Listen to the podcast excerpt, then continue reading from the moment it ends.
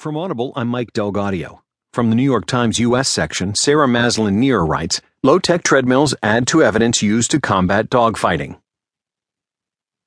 A woman was arrested on charges of animal cruelty after officials found all the signs that her pit bulls had been used for dogfighting, according to prosecutors in Queens, New York. Huddled in cages inside a garage in the Far Rockaway neighborhood of Queens, the four dogs had torn ears, bruises, broken teeth, puncture wounds, and cuts. But it wasn't just